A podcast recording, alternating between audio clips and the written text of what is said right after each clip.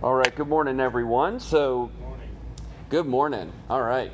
So, uh, there are uh, handouts in the back. If you did not get a copy, uh, this morning we are in lesson 11 and working through chapter 7. So, starting chapter 7 this morning of Sam Renihan's book, Deity and Decree. Now, chapter 7 is titled, as you can see on your notes, The Unity of the Persons. Now, as my habit has been and will continue to be, uh, we're going to just start us out with some catechism questions. And again, because the point of catechism is to help with memory, right? So it's one thing for us to learn, but it's another thing for us to memorize. And so um, it's a quick way for us to memorize theology. So let's do this together. I'll, I'll start us with a question, and then we'll all respond corporately with the answer. So, question eight on your notes Are there more gods than one? Answer there is but one only, the living and true God. Question 9. How many persons are there in the Godhead? Answer. There are three persons in the Godhead the Father, the Son, and the Holy Spirit, and these three are one God, the same in essence, equal in power and glory. All right, excellent.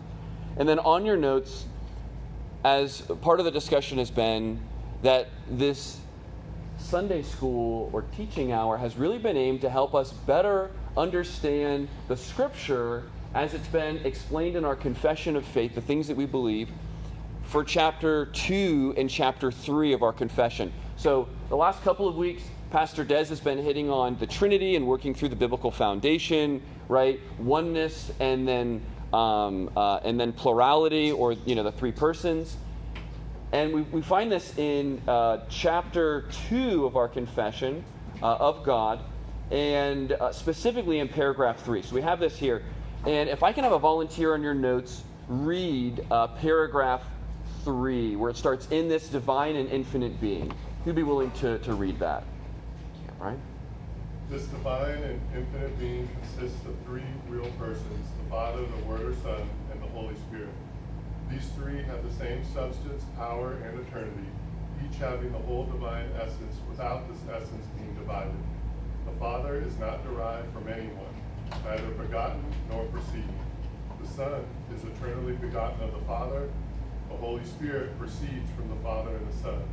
All three are infinite and without beginning, and are therefore only one God, who is not to be divided in nature and being. Yet these three are distinguished by several distinctive characteristics and personal relations. This truth of the Trinity is the foundation of all our fellowship with God and of our comforting dependence on Him. That's awesome. Yeah, and just even that last section there, which doctrine of the Trinity is the foundation of all our communion with God and comfortable dependence on Him. So uh, Pastor Des is going to have the joy of getting to work through that in, uh, in chapter 8, which is really exciting, right? Especially when you take some time just to think about that, right? The, uh, with, with how the doctrine of the Trinity gets worked out. So, but this morning we're going to focus on this, right? So, we're going to focus on what does it mean uh, when we think about the unity of God, this one essence, undivided, right? But in three persons, in three subsistences, right? To use this technical term, or three personal relations. Now, uh, just by way of summary, as we think about last week, so Pastor Des hit on distinction and unity, right? So we want to make that there, it's really clear in Scripture there is one God, Deuteronomy 6 4, right? Um, the Shema, right? Hero Israel, right? The Lord our God, the Lord is one, right? He's one God. But then also that within the three persons, they are distinct, right? They have um, uh, uh, peculiar or personal properties, right? Now, now again, when we start using this language, we're trying to distinguish and make these distinctions that are technical. So I, I understand, um, right? When we get done, our, our brains might be hurting, but that's not a bad thing, right? It's good to be stretched, especially as we think about the doctrine of God. Um, so, so when Pastor Des was hitting on that, right? We thought about uh, persons, right, as a, a, colloquial term that we use, uh, personal relations, right? How does the Father relate to the Son, who relates to the Spirit? And, and we use this uh, phrase uh, from, from, last, from last week personal properties. So there's something that can be described of the Father that cannot be described of the Son or the Spirit. And there's something that we can describe the Son that can't be used to describe the Father or the Spirit, right?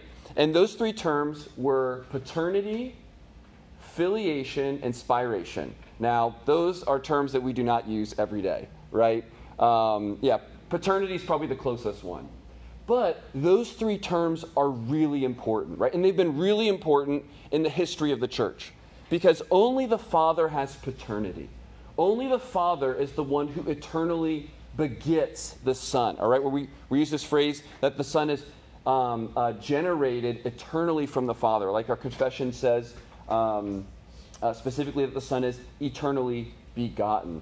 So only the Father is the one who begets right? But the Son is begotten, right? So we, so we make that nuance. And then the Spirit, now we use this term spiration. It has this idea of breathing, right? That this, this going out, right? And so the Spirit is alone the one who is spirated. Now, uh, he or, or, or, another phrase that like our confession will use is proceed. So spiration, right, is like right that, that like pu- pushing forth of air. And so, um, so we can use the term spiration, or we can use the term proceeding, that the Spirit is the one who eternally proceeds from the Father and the Son. So, Father, Son, and Spirit are all nuanced. They're all distinguished, even though they have the same essence, the same eternity, the same unchangeable nature, the same infinity, right? The same immensity, right? All, all the things that we kind of covered when we, when we talked about what is God, right? So, um, so it's helpful for us as we make these nuances. We talk about distinctions between the three persons. And now what we're going to do is kind of bring it back. Let's now think about what that means to say these things about the three Father, Son, and Spirit, but yet who have one undivided essence. So,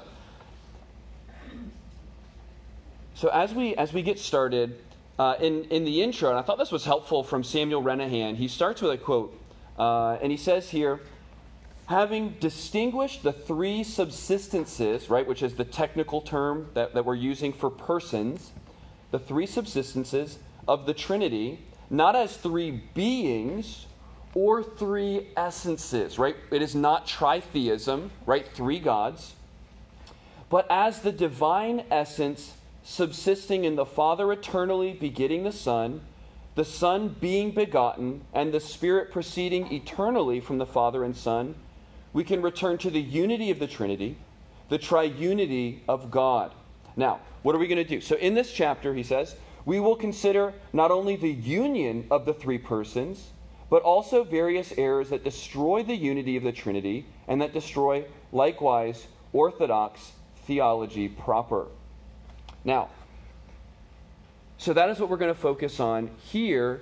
And when, when we think about this, we're, we're trying to keep two things straight. We're trying to keep God's essence straight, if you will, right? Uh, think of chapter, or not chapter, um, question seven from the Catechism. What is God? God is a spirit, infinite, right? And we, we, go on, right? So we, we can think of that as God's whatness, right? And, and, and his whatness is not going to be, you know, theologically or technically correct, but just by way of you know, colloquial speech that it God's whatness, right? We think of his essence, that one undivided essence. And then when we think of who, we think of the three persons, right? So we're going to be thinking what and who working together. So on your notes, under part one, where it says each one having the whole essence. So now we're going to think about this undivided essence in three persons. And again, we're going to use grammar that's going to be stretched here, right? Because when you have one person, it is one being. And yet with the Trinity, it's not so. You have one being with three persons, but it is not divided. And again, our grammar and our speech is at this point, we're going to feel that tension, right? Where things are not going to sound grammatically correct, but yet they are theologically correct. And that is important. We will take theology over grammar right at this point. um, all right, so. Um, so, and I thought what, what Pastor has used last full, last full, last week in regarding the definition for subsistence was helpful, where he quoted uh, William Ames, uh, uh, one of the uh, Puritans, where he said, As the manner of being of God is his one essence, so far as it has personal properties. So again, we're using this technical language to help describe person, but it's person that's nuanced from how we necessarily understand it as individual humans. And we'll, and we'll get into that a little bit more. So, as Renihan pointed out, what I wanted to do is start out with a potential error for the church to avoid. To confuse the one essence of God with the personal relations or subsistences. And this error is introduced when we incorrectly attribute submission or subordination in the Godhead, right? Now, we're going to talk about where it is correct and where it is incorrect. And this nuance is really important, right? So, it is correct to speak of the Son as from the Father in regards to his personal relation within the Trinity, with regards to his subsistence, or what we've talked about, his manner or his way of being. In this sense, there is a subordination within, and this is a key word, the mode of subsistence with regard to the Son's personal relation. And this would also apply to the Spirit. But as to God's one essence, and again, this is where we're just going to keep going back and forth between these two. There is no subordination when we speak to essence between any of the three persons. The Son is fully equal to the Father, and the Spirit is fully equal to the Father, right? When we talk about the essence, the Father is not greater to the Son or to the Spirit when we speak of God's one undivided essence, when we talk about eternity or power or authority. In church history, this error of confusing the two is known as subordinationism and was found in some in uh, early theologians, uh, like, for example, Origen, uh, held a view like this, where he started to go into subordination that the Son was eternally subordinate to the Father, not only in regards to mode or personal relation that the Son is from the Father, but to the very essence, uh, um, uh, that the Son's essence, uh, from that standpoint, is, is almost, in, in some sense, less than the Father. Now, uh, I've, I've, got a quote here on your notes from Sam Waldron in his uh, exposition of 1689. He says here The historic doctrine of the church and its creeds is that as to their essence, the Son and Spirit are equal in power and glory to the Father, right? So if you want to just underline or circle that word essence. But as to their persons, right, or personal relations or subsistences, right, whatever you want to fill in there, they are eternally generated and eternally proceed from the Father. Thus, as to their essence, they are self existent, while as to their persons, they are eternally derived from the Father. Now, again, we're going to use language, and it seems like, okay, are, are we, is there some kind of crossover here? And the point is, we're trying to help make these nuances and distinctions so we can correctly, correctly use um, uh, biblical speech or, or, or, or theologically correct speech about the Lord. Now, next on your notes, you'll see a quote here from Louis Berkhof that I thought was really helpful. And in fact, I did you the favor, and I did some of the underlining myself. So you're welcome. Don't tell me uh, you never. I never gave you guys anything. All right. so uh, can I have a? Um, I was going to say theologian. Uh, because uh, I was thinking Berkhof. Can I have a volunteer? Someone go ahead and read uh, um, the quote there from Berkhof, starting with generation. Yeah, go ahead, Crystal. Generation with regard to the Son and procession with regard to the Spirit take place within the divine being and imply a certain subordination as to the manner of personal subsistence, but no subordination as far as the possession of the divine essence is concerned. All right, excellent. So again, making this nuance is really important as we think about um, and trying to use correct theological language. Now, again, and we've, we said this a couple of times, we are using technical terms that are not used in everyday speech when you're at the grocery store, right? And that's okay. That is okay. because we have 2,000 years of church history, and using these terms that have been developed and used and have gone through the test, right, of history, we benefit from them. So we, we don't want to not use them. Um, uh, in, in, fact, that could be uh, to, to, to the missing out of the benefit they provide. So now we're going to use two other terms to help nuance these personal relations. And that's going to be God in himself and God of himself. But this is going to be specific to the three persons. So, for example, uh, um, uh, we have you know the Father, the Son, and the Spirit, and then using this phrase in Himself and of Himself, where you can see that on your notes. And here we've got a quote from Samuel Renihan that I thought was really helpful to because we're using this language and it's going to capture the in himself speaks to essence and the of himself, of himself speaks to personal relation or subsistence, the manner and the mode of the subsistence. So, um, if I can have a volunteer who'd be willing to read that next quote there from Renihan on your notes, because the Father. Because the Father is the divine essence subsisting in the Father who begets. The Father is God in and of himself. The Son and the Holy Spirit are also God in themselves, but not. All right, excellent. So, and this is where we're getting into the personal relations. Because the Father, He is not begotten, right? Who, who is the one who's begotten? That's the Son, right? That's the personal property of the Son. But the Father is the one who begets. So the Father, in regards to his personal relation, is in him, is, um, uh, is of himself.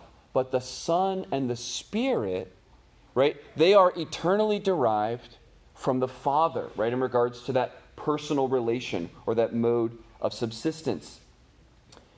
The Son is God in Himself, right? He has all eternity, immensity, He's all powerful, and He has all of that in Himself, right?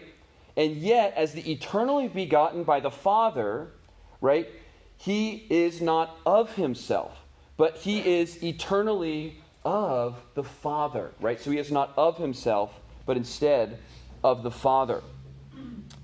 And when we say that the Son, um, uh, uh, that the Son uh, is God in Himself, it's not that He has part of the divine essence, but He has the whole undivided essence in Himself, right? And the Spirit likewise has the whole undivided essence in Himself.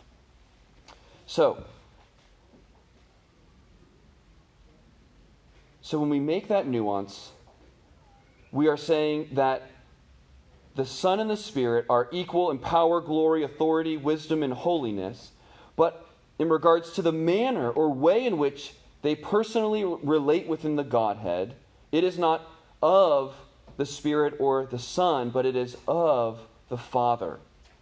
Now, again, just to circle back with the error that we saw within uh, the early church theologian Origen, the Son, in this sense, does not get his godness, his essence from the Father, because the Son has the whole undivided essence in himself, right?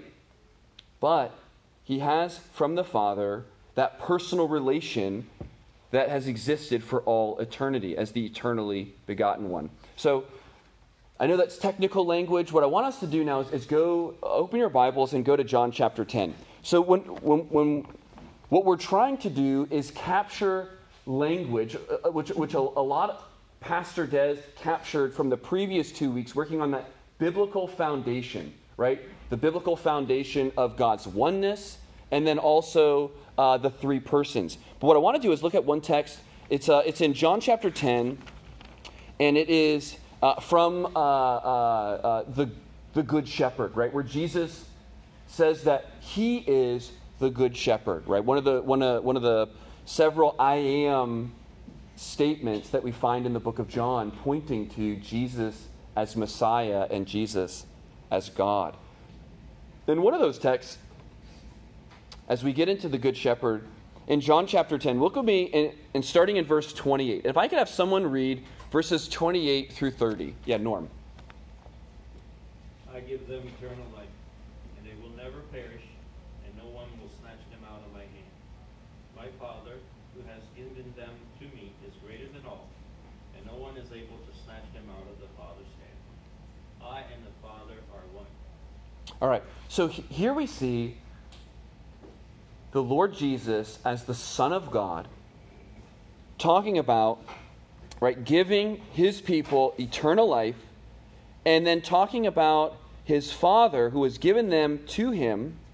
And then in verse 30, speaking of, notice this, the oneness of the divine essence. So, where it says here, I and the Father are one, they share in the same undivided essence, right? Which means when Jesus says that, he is saying, I am God in the flesh. I have the same nature and essence as Yahweh, right? Now, if you were a good Bible believing Jew, right? And let's say you're caught off guard, and someone claims to be God who is a human, how may you respond? What, what do you think may happen if you think this person's wrong? What would you accuse them of? What's that? Blasphemy, right? That they are speaking evil of God. How dare you say that God is some, some, some man who is evil, who has a sinful nature, right? Just like we do, right? Now look in your Bibles and look what happens in verse 31, right? The Jews picked up stones again to stone him. Right? Jesus answered them, I have shown you many good works from the Father. For which of them are you going to stone me? And then look at verse 33, right? The Jews answered him, It is not for a good work that we are going to stone you, but for blasphemy. Right? So we see here in this text in verse 30 that both the Father and the Son are equal in how they share the undivided essence of God, that they both are God. Right? And, and you see that, right, where he says at the end of verse 33. But for blasphemy, right? That's why they that's why they want to stone him. Because you, being a man, make yourself what?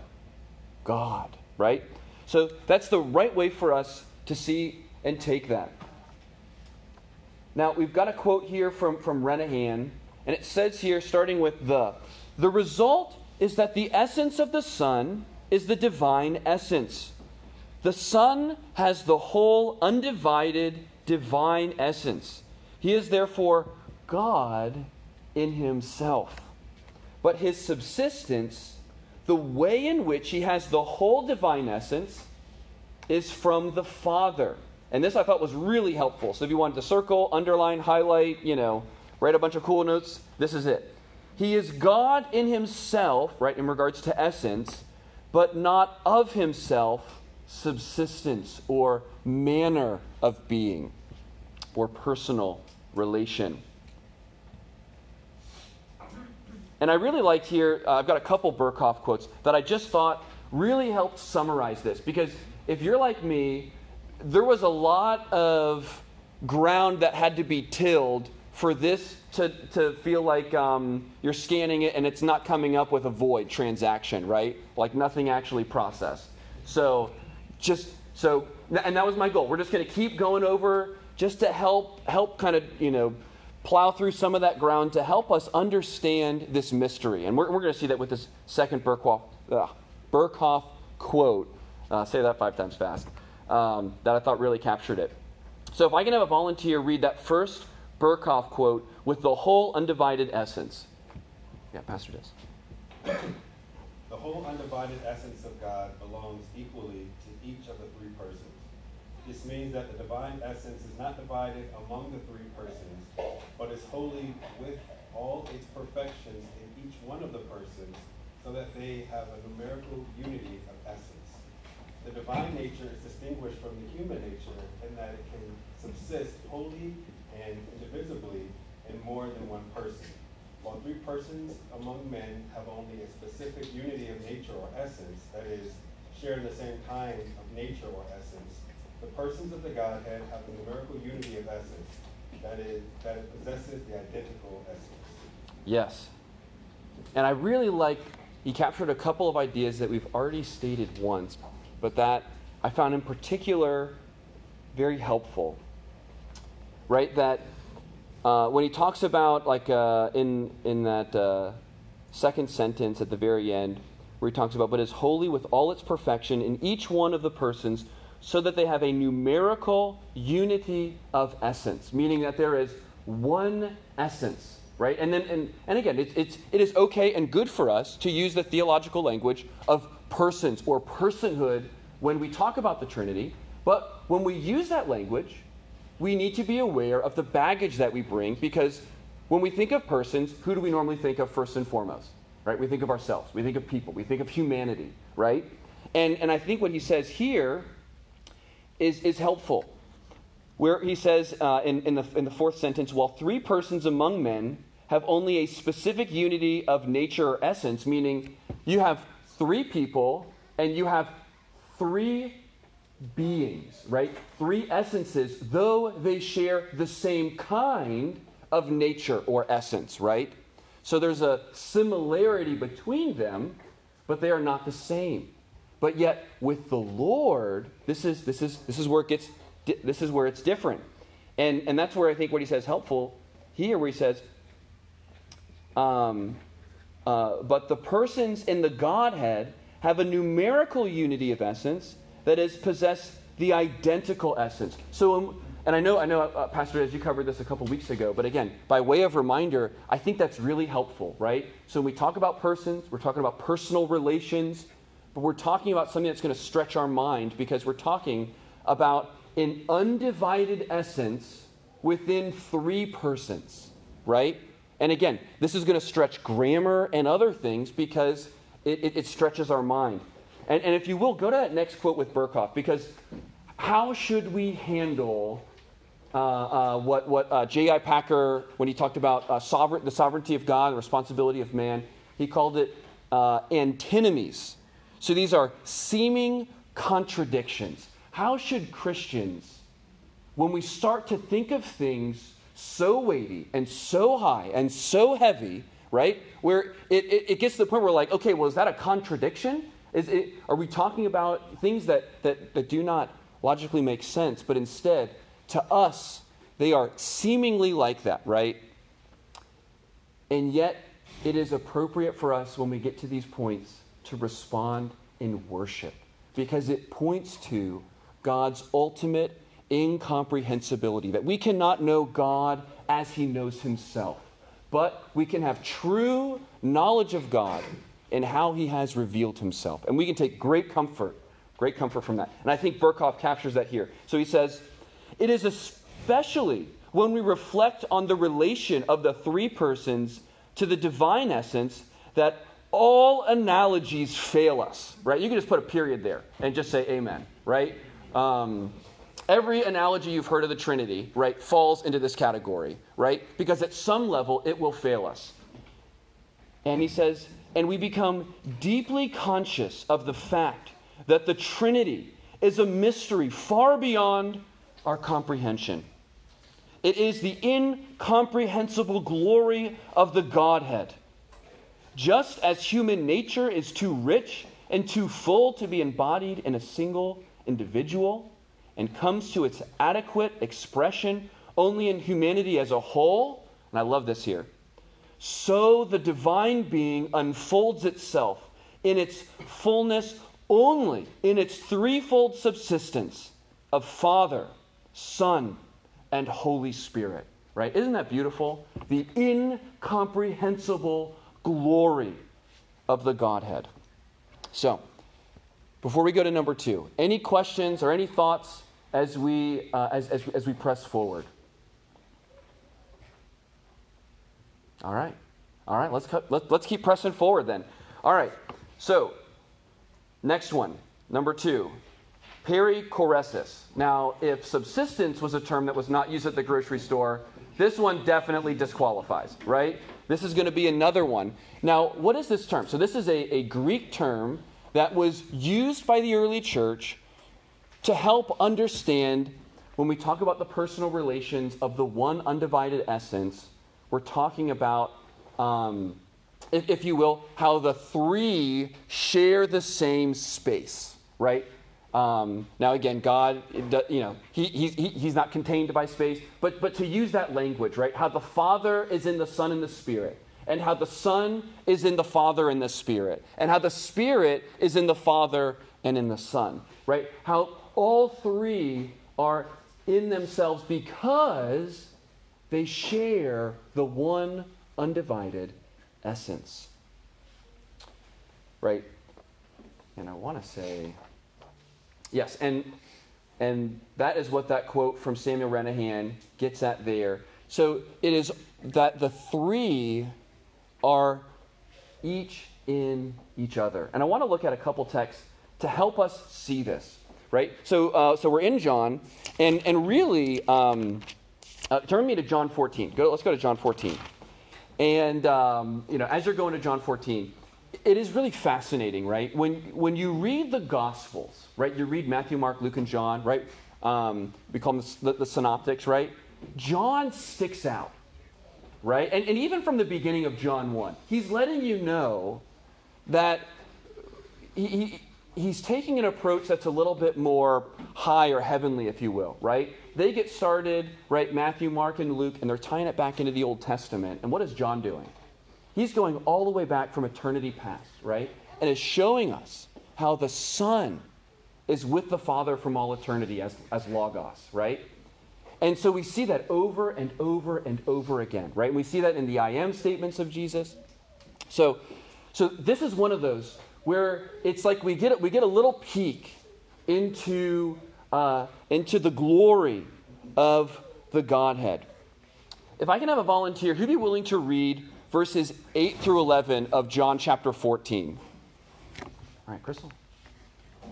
Philip said to him, Lord, show us the Father, and it is, it is enough for us.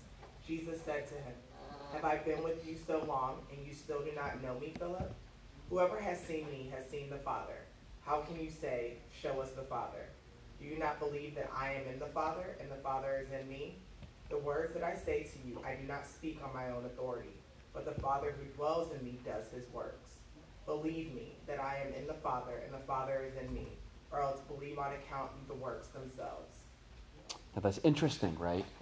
So here, Jesus is using this language about he is in the Father, and the Father is in him. And then notice in verse 11, right, where he says, or else believe on account of what? The works themselves, right? So it's pointing at when you see the works of the Son of God, your response should be, He has the same essence as the Father, right? Or like you're like Philip, show us the Father. And Jesus is like, You are looking, right? When you see me, uh, you are seeing, um, uh, uh, where, where, he says, uh, Whoever has seen me has seen the Father. How can you say, Show us the Father, right? So, between the Father and the Son, there's this shared essence, and we can use this language of in. The Father is in the Son, and the Son is in the Father.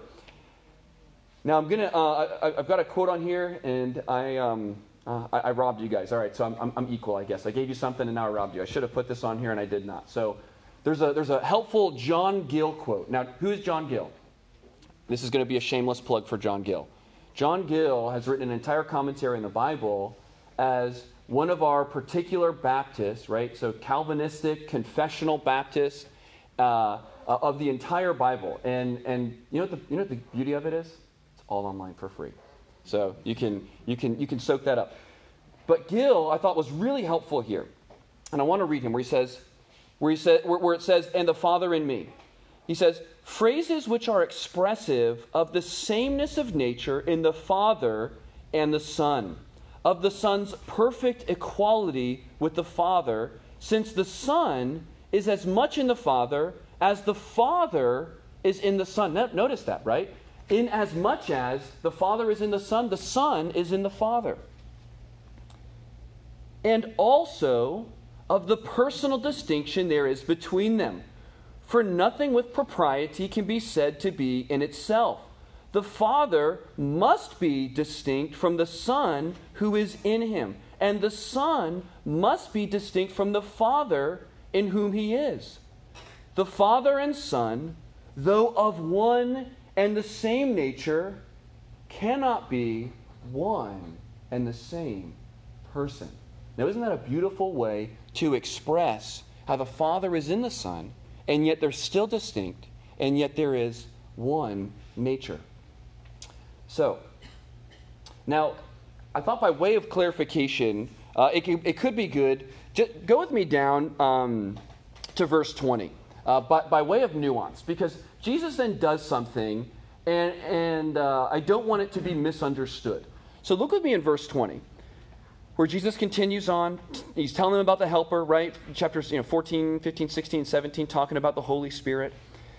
And he says in verse 20, In that day you will know that I am in my Father. And then what he said, he says, And you in me, and I in you.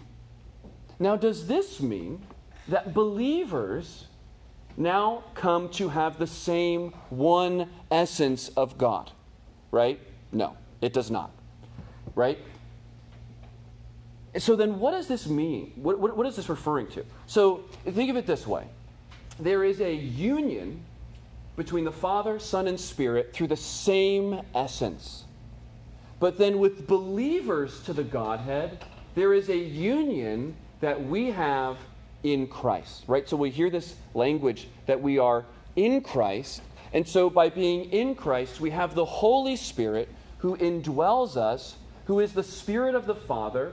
So there's this sense in which all three persons of the Trinity, right, uh, are, are, are dwelling in and with the believer, right? Because it's the Spirit of the Father, it's the Spirit of Christ, it's the Spirit of God who is in you, right? So there's this sense in which we share that by way of union, but not by way of deification, by somehow us becoming God, right? Or becoming God uh, in, in, in sharing in that same essence. So turn with me uh, in your Bibles, just, just by way, um, I thought this one, there, there's two other verses I want us to look at that I thought were helpful. So go to 1 John, so uh, right before Revelation, to John's letters in 1 John chapter 1. And if I can have a volunteer, someone read verses 1 and 2. Uh, 1 John chapter 1, verses 1 and 2. That which was from the beginning, which we heard, which we have seen with our eyes, which we have looked upon and have touched with our hands, concerning the word of life. The life was made manifest, and we have seen it, and testified to it, and proclaimed to you eternal life, which was with the Father and made manifest to us. Yes.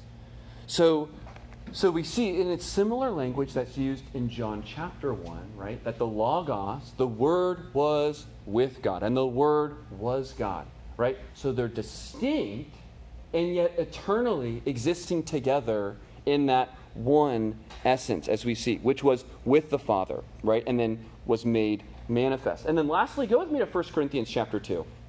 Let's take a look here. 1 Corinthians chapter 2.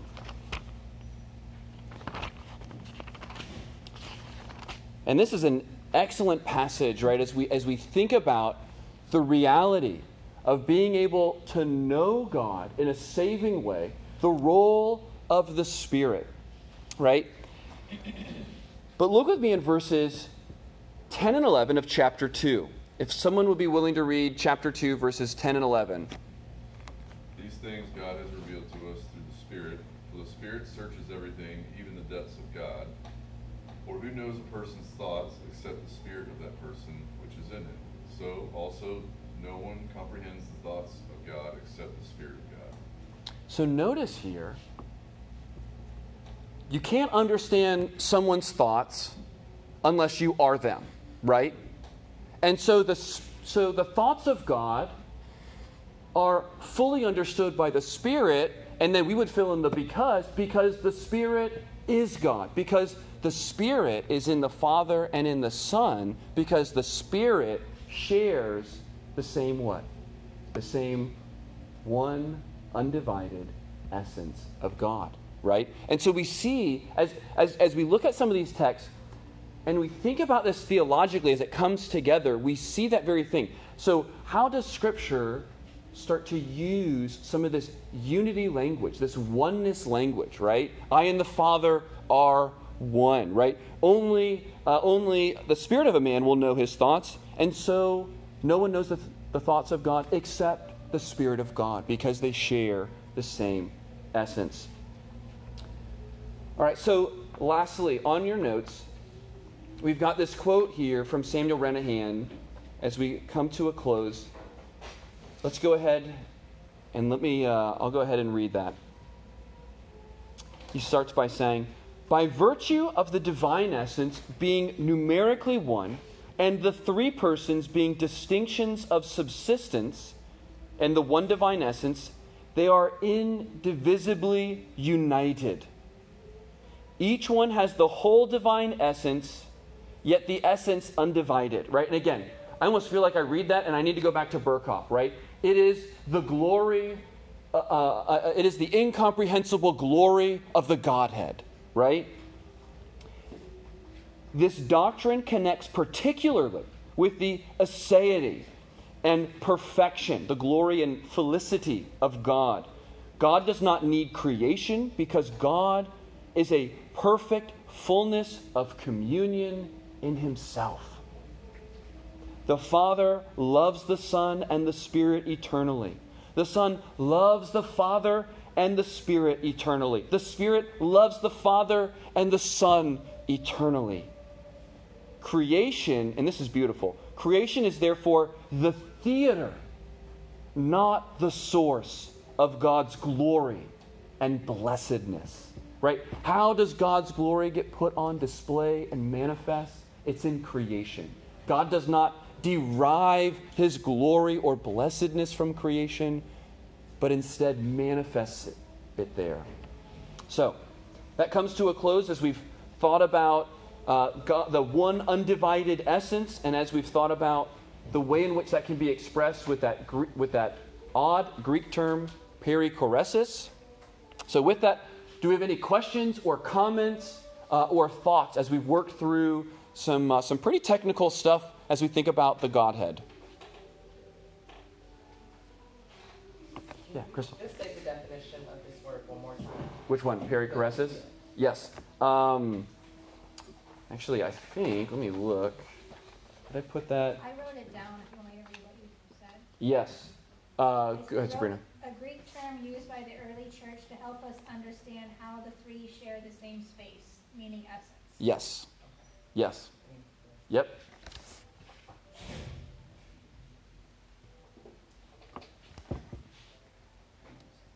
All right. Excellent. Well, let's go ahead. Let's thank the Lord for our time, and, uh, and, and we'll be dismissed. Father, Son, and Spirit, it is with joy to confess the incomprehensible glory of the Godhead. How three persons with one undivided essence that just stretches our mind. That you are holy, you are not like us.